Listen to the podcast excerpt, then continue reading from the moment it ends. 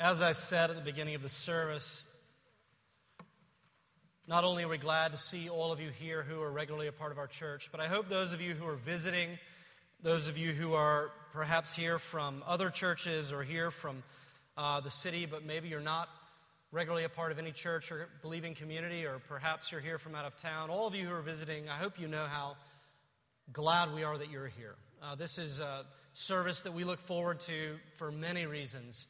Um, but I'm so glad that we can be here to sing, to hear these readings, to see the kids and their parents um, uh, sort of perform this pageant. It's a wonderful time. And uh, all that being said, with all the beauty and all the, all the reason for joy, I, I don't know about you, but this has been a very challenging season for me. Um, if I can be totally honest, it's, it's, been, it's been challenging for a lot of reasons, but I've really had a sense of struggle and division and unrest kind of in my life and in the world in a way that I haven't in, in years. You know, I've seen it in my own extended family. I, I, deep hurt uh, that's not likely to be resolved anytime soon. Uh, I've seen it in the news. You're hard pressed to read the news for any length of time without coming across violence and division and unrest, the terrorist attacks, the gun violence right here in the U.S. seems to be another incident or many such incidents on a daily basis. The ongoing refugee crisis, uh, the racial tension that continues to divide not only our country but our city, uh, our neighborhoods. So, my tendency again, if I could be honest with you, this doesn't leave this room, but if I could be honest with you, my tendency is to use the Christmas season, um, this kind of coming holiday season, as a chance to escape. What I really want to do is to eat a lot. I want to drink even more. I want to spend a lot. I want to get a lot of stuff. And I essentially want to become numb for a few days. And it's easy to think, well, with all that's going on in the world and all that's happening, surely that would be good just to escape for a few days, to kind of escape the darkness that seems to be in the world. The problem is, escape really solves nothing. That first week of January comes very quickly, and you realize that you're just delaying the inevitable. The thing is, the darkness in this world is real. It's real. So we need something more than just a few days of escape. Now, I would encourage you to eat, I would encourage you to drink, I would encourage you to celebrate. But that's not going to solve the problem of darkness. Uh, we need something more than escape. We need hope. We need real lasting, substantial hope, something to hold on to. And that's actually what Christmas is all about. Christmas is God's response to the darkness in the world. It's God's response to the darkness in our lives. And one of our lessons, uh, the lesson that comes from Isaiah chapter 9, shows us why. Isaiah was writing in the 8th century BC, but when Jesus was born, all of the people who met him and got to know him recognized that Isaiah was talking about him. And so there's a verse from Isaiah chapter 9 that I want to focus on tonight. Here's God's response to the darkness For to us a child is born, to us a son is given. The government shall be upon his shoulders and his name shall be called Wonderful Counselor, Mighty God, Everlasting Father, Prince of Peace. This is a famous Christmas passage. We read it every year, and tonight we'll see that it actually shows us how the Christmas story offers us real hope. And it does that by showing us three things about the birth of Jesus on that first Christmas. First, it shows us that Jesus came as a child. Second, it shows us that Jesus came as a gift. And lastly, it shows us that Jesus came to be king. We'll look at those each briefly. Before we do that, let's pray. Lord, many of us have come from all variety of backgrounds. Some of us are here having followed you for many years. Some of us are here questioning whether you're even real. Some of us are here knowing that you're not, having decided that long ago. And Lord, yet we know that there is a promise that you make to us that, that somehow through these written words, this veritable library that we call a Bible, that somehow you can use this to reveal to us your living word, your Son, Jesus. You can speak to us through it. Lord, I desire to hear from you. We need to hear from you. And so we pray that you would speak to us for our good, but chiefly for your glory. And we pray this in your Son, our Savior, Jesus' name. Amen. So the first thing that we see in Isaiah chapter 9, verse 6 is this is that when Jesus came, he came as a child. When God wanted to respond to the darkness of the world, he sent a child. And this is something that we're very familiar with, but I want to encourage you to remember this would have been shocking, unexpected, frustrating, confusing to the people who first read it. We have to understand that Isaiah is writing to people who live in a tiny nation, a powerless nation, and they're surrounded on all sides by much larger, more powerful nations who mean them harm. They're surrounded by powerful enemies. And they're crying out to God and they're longing for a warrior, a, a champion who will come and who will have the power and the might to overthrow their enemies. And they're desperate. And Isaiah says, Here finally is God's answer to your prayer. Here's God's solution to the darkness, this looming threat on the horizon. Here's the answer To us, a child is born. And you can imagine the response. That, that's not what we were really looking for. A, a, a, a child, surely you can do more than that. You're the God of the universe. Here's the thing that they think that the source of the darkness in their lives is out there.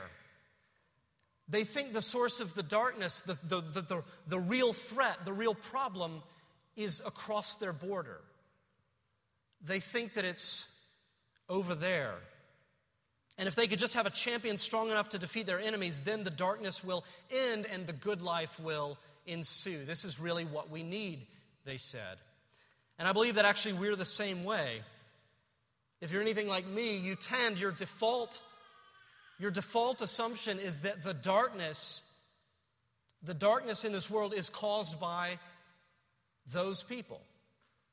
Uh, it's caused by those circumstances. It's caused by those things out there. It doesn't matter who you are, we all have someone or something out there to which we can point our finger. It's the conservatives, it's the fundamentalists, they're the problem. It's the liberals, the activists, they're the problem. You know, it's the media. They twist everything. They're, they're the problem. It's the politicians. They never get anything done. They never follow through on their promises. They're the problem. It's the one percenters hoarding everything. They're the problem. It's the 99% who don't appreciate all that the one percenters do for them. They're the problem. Right? But we always have someone to blame. And in our own relationships, it's the same way. Why is there darkness? Why is there darkness in my life? It's really my dad's fault. He was too emotionally distant, he wasn't there for me. It's my mom's fault because she did this or that. She was bitter. She wasn't there for me. It's his fault. It's her fault. It's, it's their selfishness. It's my family. It's their closed mindedness. That's the real problem. That's what's wrong with our family. That's why we don't have peaceful Christmases together. Why we always fight over Christmas dinner is because they're so close minded. It's my family and how darn open minded they are. Why don't they just believe something? Are they afraid of commitment? That's why we always fight around Christmas dinner. It's the stubbornness, that's what it's really all about? And it goes on and on and on and on. And all along, we think if I could just change that person, you know, if I could just change that, the way they think, if I could just say it right and, and have the breakthrough, then the darkness would be dispelled and the good life would ensue. Peaceful Christmas for everybody. But this is not how God responds. God's way of responding to a world in darkness is not to come in power. He doesn't look across the border and say, You're right, they really are a problem, and bam, conquest. He comes in weakness, total weakness. He becomes soft, he becomes completely vulnerable. He comes as, a, as an utterly helpless infant, flailing, looking for his mother. He's born into a very poor family in a very, very small, out of the way backwater town. He remains poor his entire life. He's virtually homeless his entire adult life. He eventually allows himself to be arrested. He allows himself to be tortured without speaking a word of protest, and ultimately, he allows himself to be executed like a common criminal. And you realize when you look at the life of this Jesus, this solution, as Isaiah would say, to the darkness, it's painfully obvious that he didn't come to be a revolutionary. He didn't come to be a champion. He didn't come to be this great warrior. He didn't come to conquer, in fact. It's painfully obvious that he came to be killed. And the reason is simple it's because the problem with the world, the darkness, the problem isn't just out there, it's in here. It's in here. In here. The problem isn't that some people out there practice injustice. The problem is that I'm selfish. At the end of the day, most of the time, all the time if no one's looking, I want to do what benefits me, even if it's at your expense. The problem isn't that everyone out there, that there are, are some people out there who are racist. The problem is that the seeds of racism are right here. That I feel as though I am hardwired to trust people and like people who look like me more than I trust and like people who don't look like me. Our deepest problem is that we are sinful, what the Bible calls sinful, really it just means we're addicted to our own glory. Like people badly in need of rehab.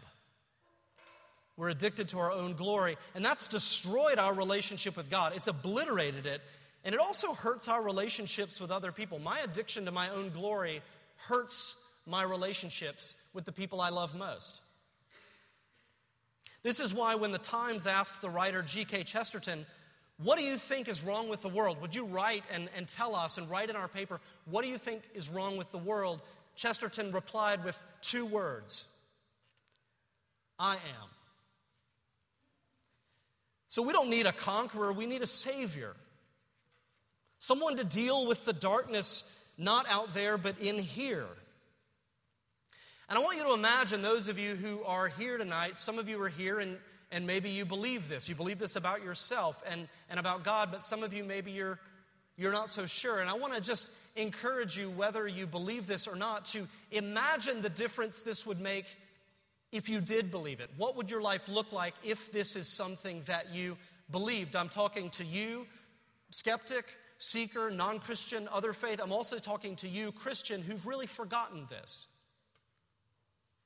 If we continue to think that the problem is out there, then we're always going to have someone to blame. We will never run out of scapegoats. We will always have somewhere to point the finger. But when you believe that the darkness is in here, when you believe that this is the source of the darkness in the world, and that we all need a Savior, it's profoundly humbling. It's profoundly humbling. And what that means is, is that whatever relationship there is in which you struggle, whatever the circumstances may be, you know that you're at least partially to blame. Imagine if you thought of a, of a troubled, tense relationship, maybe one, somebody that you're going to face over the Christmas holiday at some point and you don't know how it's going to go, somebody with whom you cannot seem to make any progress at all. Imagine if the next time you saw them, you said simply that. You know, I've been thinking, I've been reflecting, and whatever else has come between us, I know that I know that I'm partly to blame. Will you forgive me? Those of us, by the way, who are Christians should always be the first to admit our sin. We should always be the first to admit, I'm at least part to blame for this. So, this is the first thing. God comes as a child, not because he knows that we don't need a conqueror, we need a savior. And so, he comes in weakness to give his life to reconcile us to God. This is the first thing we see in Isaiah, the first reason that Christmas offers us true hope for dealing with the darkness of this world. The second thing we see is this that when Jesus came, he came as a gift. He came as a gift. You know, this stood out to me this week. I was reading and I just, I had never really recognized that it says, For to us a child is born, to us a son is given. And what this really means is the coming of Jesus is God's gift to the world. It's like the ultimate Christmas present is Jesus. So let me ask you, what, what makes a gift a gift? You know, like when you're at the grocery store and, and the cashier hands you your groceries and the receipt, is that a gift? No, because you, you paid for it, right? Probably paid a little too much for it. You earned it, right? Your, your paycheck, your salary, is, is that a gift?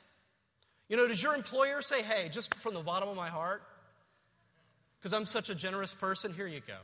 No. You earned it. You worked for it, probably way too hard. Knowing many of you. When you, when you win an award, is that out of the goodness of the judges' hearts? No. You outperformed other people, and so you've earned that award. These are not gifts. By definition, a gift is something that somebody gives you free of charge, something that you, that you perhaps didn't earn, maybe something that you don't deserve, maybe something that you can never repay. It doesn't, in other words, reflect your goodness, it reflects the goodness of the giver. I'm giving this to you purely as an act of grace and love. No repayment necessary. So when the Bible says, For to us a son is given, this is the reality that sets Christianity apart from the other religions of the world. This is the thing that makes the Christian gospel unique.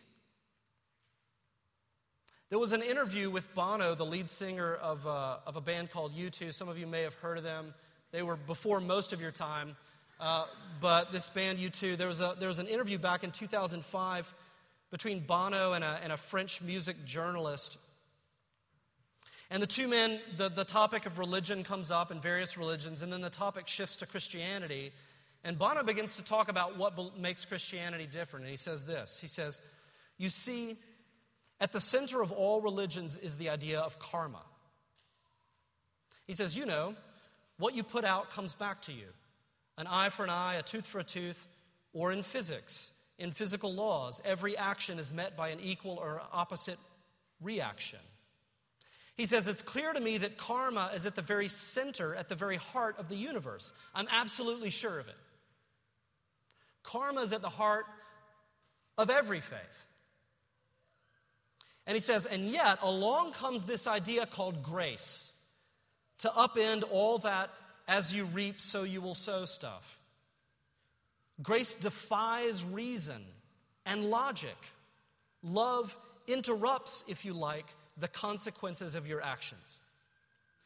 And then he says this He says, I'd be in big trouble if karma was going to finally be my judge.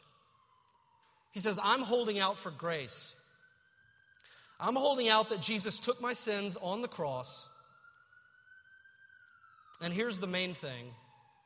He says he's holding out for this because, he says, because I know who I am, and I hope I don't have to depend on my own religiosity. And that's really the difference. Here's the thing we need to be clear on Christians are not the morally upright.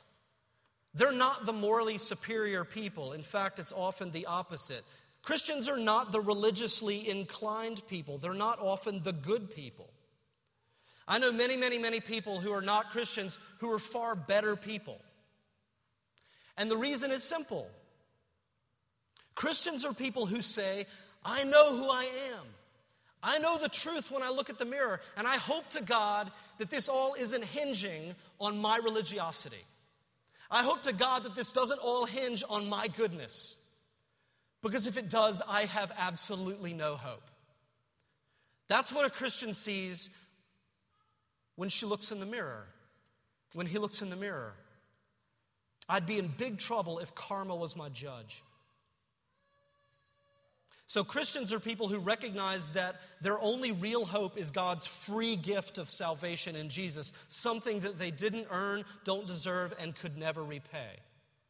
And again, I just want to say this whether or not you believe this, whether or not you subscribe to this, imagine your life if you did. Just imagine the shift that that would make in here. Because when you know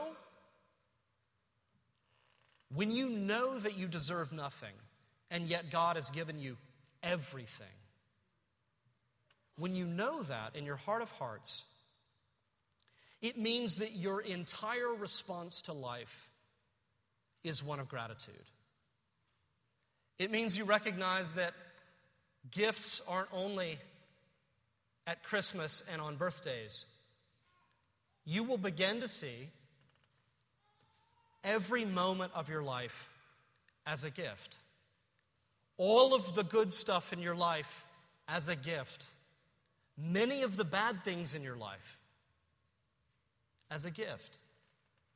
Every day a gift, every breath a gift.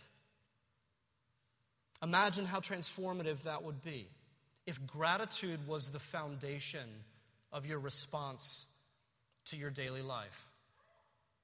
So on Christmas, God responds to the darkness in this sort of crazy, counterintuitive way. He sends Jesus, who comes as a child because we need a Savior. So he comes in weakness. And Jesus, who comes as a gift purely as an act of God's love and grace, not because we deserve it, not for just certain people, but for everybody. And then the last thing we see is that he came to be king. Though Jesus chose to come as a child and chose to come in weakness, the remaining portion of this verse shows us his true identity. Don't be fooled. It's as though Isaiah is saying, Don't be fooled by the weakness. This is who he came to become in this world. And Isaiah gives us four titles for Jesus. And, and when, when you see multiple titles, when you see this before a king's name, you know, all of the titles, it's a way of saying you can't understand this king unless you understand all of these titles. They're all meant to be taken together. Four kingly titles. He says this king, King Jesus, is a wonderful counselor. That, that actually means supernatural. The word wonderful means supernatural. In other words, he's a supernatural source of wisdom. He's the one, the only one qualified to tell us what it means to be human and what will make us flourish as human beings. He's the only one. He's a mighty God. Jesus isn't just a man of God, he is God in the flesh. There's a clear claim this is no merely human king. Thirdly, everlasting Father. It's saying here that Jesus, as a king, loves his people like his own children. And then lastly, that he's the Prince of Peace. That Jesus is the king, the only king who willingly, willingly endured the violence, the violence of the cross in order to bring an end to all violence. He's the Prince of Peace, the source of peace. The last point I want to make is this Do you realize how different this is from what most of us believe? Christians, non Christians, Buddhists, Muslims, Do you realize how different this is than what most of us believe? There was a sociologist named Christian Smith who did an enormous amount of research. He interviewed Buddhists and Muslims and Christians and atheists and agnostics and across the board. And he wanted to get a sense of what do people really believe on the ground functionally in their daily life. And he said, you know, we have all these differences, but functionally, most people fall into the same category. He says most people believe what he terms moral therapeutic deism. Moral therapeutic deism. Moral, it's really just about being a good person. Good people go to heaven. That's really what most religions teach. Therapeutic, the point of life is really to be happy and to feel good about ourselves. So do what makes you feel good. Deism. God really isn't involved in our day to day life, but He's there if we need Him. Moral therapeutic deism. He says most people functionally, this is what we believe in this country. He says this is the religion of America. Moral therapeutic deism. If you think about it, this is, this is absolutely kind of reaches its zenith in the story of Santa Claus. Santa Claus is the archetypal moral therapeutic icon, right? Santa Claus, he, he, he doesn't bother us much, he just comes by once a year, right? Santa Claus, whose whole job description is giving us stuff that will make us happy, right? And Santa, whose entire moral ethical framework is summed up in be good for goodness sake. This is moral therapeutic deism on steroids. And what we need to see is that the Christmas story is the utter antithesis of this. It's the complete opposite of this. It's not about just being good for goodness sake.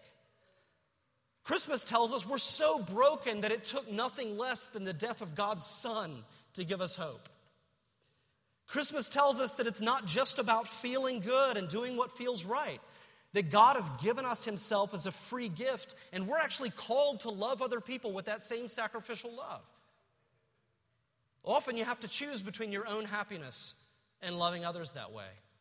And then lastly, God is not some distant being who only checks in now and then. He's actually come here in the flesh to be our king. There's a scene in, uh, in Tolkien's Lord of the Rings series, in the last, the last book of that trilogy, The Return of the King, where Aragorn, who's the rightful king, He's been laboring in total obscurity, in total poverty. He's been fighting battles on behalf of his people. He's been risking his life. And finally, at the end, he's preparing to enter the great city for the first time as their king. And the steward cries out his royal pedigree as he prepares to enter he says, Here is Aragorn, son of Arathorn, chieftain of the Dunedain of Arnor, captain of the host of the west, bearer of the star of the north, wielder of the sword reforged, victorious in battle, whose hands bring healing. The Elfstone, Elessar of the line of Valandil, Isildur's son, Elendil's son of Numenor.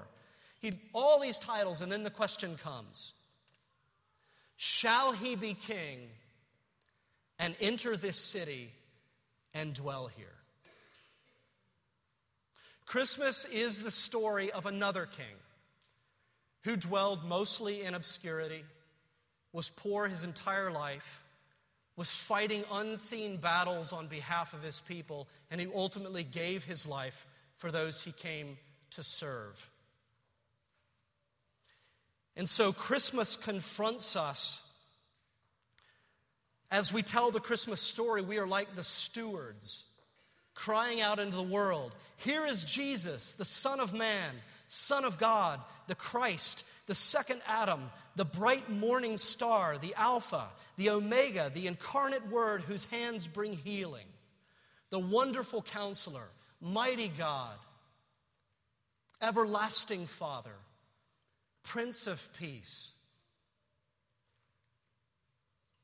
Shall he be king and enter our lives and dwell there? This is the question each of us must answer for ourselves because, friends, the darkness in this world is real. And we need something more than escape.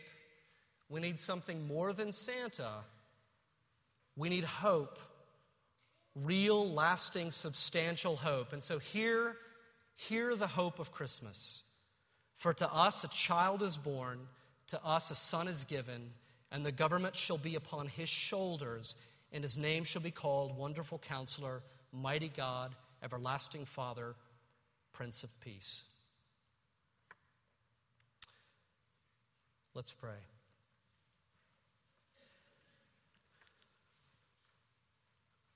Our Father, for many of us, these are familiar ideas. For some of us, they may not be. I pray that you would illuminate, kindle, and ignite our hearts to see the beauty of this as though for the first time, that it would pierce us, that we would see the reality of our need, the reality of our spiritual poverty, and the grace and the truth and the love of your Son, Jesus. I pray this in your Son's holy name.